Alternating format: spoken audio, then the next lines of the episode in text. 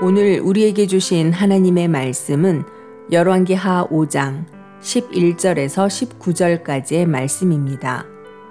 나아만이 노하여 물러가며 이르되 내 생각에는 그가 내게로 나와 서서 그의 하나님 여호와의 이름을 부르고 그의 손을 그 부위 위에 흔들어 나병을 고칠까 하였도다. 다메섹항 아바나와 바르바른 이스라엘 모든 강물보다 낫지 아니하냐. 내가 거기서 몸을 씻으면 깨끗하게 되지 아니하랴 하고 몸을 돌려 분노하여 떠나니 그의 종들이 나와서 말하여 이르되 내 아버지여 선지자가 당신에게 큰 일을 행하라 말하였다면 행하지 아니하였으리이까? 하물며 당신에게 이르기를 씻어 깨끗하게 하라 함이리이까 하니 나만이 이에 내려가서 하나님의 사람의 말대로 요단강에 일곱 번 몸을 잠그니 그의 살이 어린아이의 살같이 회복되어 깨끗하게 되었더라. 나만이 모든 군대와 함께 하나님의 사람에게로 도로 와서 그의 앞에 서서 이르되 내가 이제 이스라엘 외에는 온 천하에 신이 없는 줄을 아나이다. 청하건대 당신의 종에게서 예물을 받으소서 하니 이르되 내가 섬기는 여호와께서 살아계심을 두고 맹세하노니 내가 그 앞에서 받지 아니하리라 하였더라. 나만이 받으라고 강권하되 그가 거절하니라. 나만이 이르되 그러면 청하건대 노새 두 마리의 실을 흙을 당신의 종에게 주소서. 이제부터는 종이 번제물과 다른 희생 제사를 여호와 외 다른 신에게는 드리지 아니하고 다만 여호와께 드리겠나이다.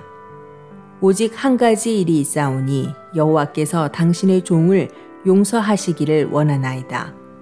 곧 내 주인께서 림몬의 신당에 들어가 거기서 경배하며 그가 내 손을 의지하심에 내가 림몬의 신당에서 몸을 굽히오니 내가 림몬의 신당에서 몸을 굽힐 때에 여호와께서 이 일에 대하여 당신의 종을 용서하시기를 원하나이다 하니 엘리사가 이르되 너는 평안히 가라 하니라 그가 엘리사를 떠나 조금 가니라 아멘.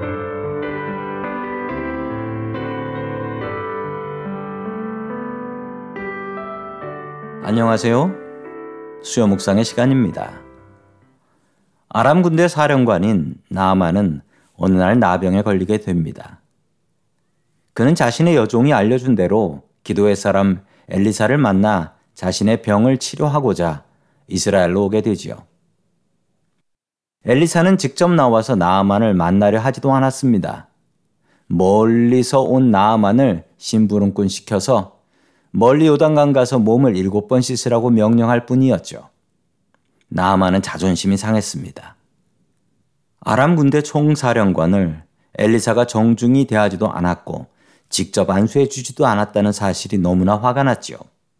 나아만은 그냥 집에 돌아가겠다라고 합니다. 그러나 엘리사는 잘못한 것이 하나도 없었죠. 나병 환자를 나병 환자로 대해준 것 뿐이었습니다. 그러면 나아만이 그렇게 화가 났던 이유는 무엇일까요? 그의 자존심 때문이었습니다. 자존심 상해서 집에 돌아가겠다라는 겁니다. 나아만은 자신의 상처를 멋진 갑옷으로 가리고 있었습니다. 썩어져가는 자신의 몸이 너무나 걱정되었지만 그의 자존심 상하는 것은 절대 참을 수가 없었습니다. 그러자 나아만의 부하들이 나아만을 만류합니다. 자존심이 밥 먹여주지 않는다라는 거지요. 나아만은 부하들의 의견대로 요단강에 몸을 씻었고 깨끗하게 낫게 됩니다. 엘리사는 나아만의 믿음을 시험한 것이었습니다. 우리도 나아만과 같은 마음이 있습니다. 자존심이 세상 무엇보다도 중요하다라는 생각입니다. 자존심 상하는 건 참지 못하는 것이지요. 자존심이 상해서 은혜도 못 받는 사람들이 있습니다. 자존심 상해서 하나님의 말씀도 못 듣는 사람들이 있습니다. 자신의 몸은 나병 환자처럼 썩어져 가고 가정에는 해결하지 못한 문제들이 가득한데 나만처럼 자존심만 내세웁니다. 하나님 앞에 자존심을 세우지 마세요. 하나님 앞에서 겸손히 나 자신을 내려놓아야 합니다. 자존심을 버려야 믿음이 성장합니다. 주님 앞에 처절한 죄인으로 엎드리십시오.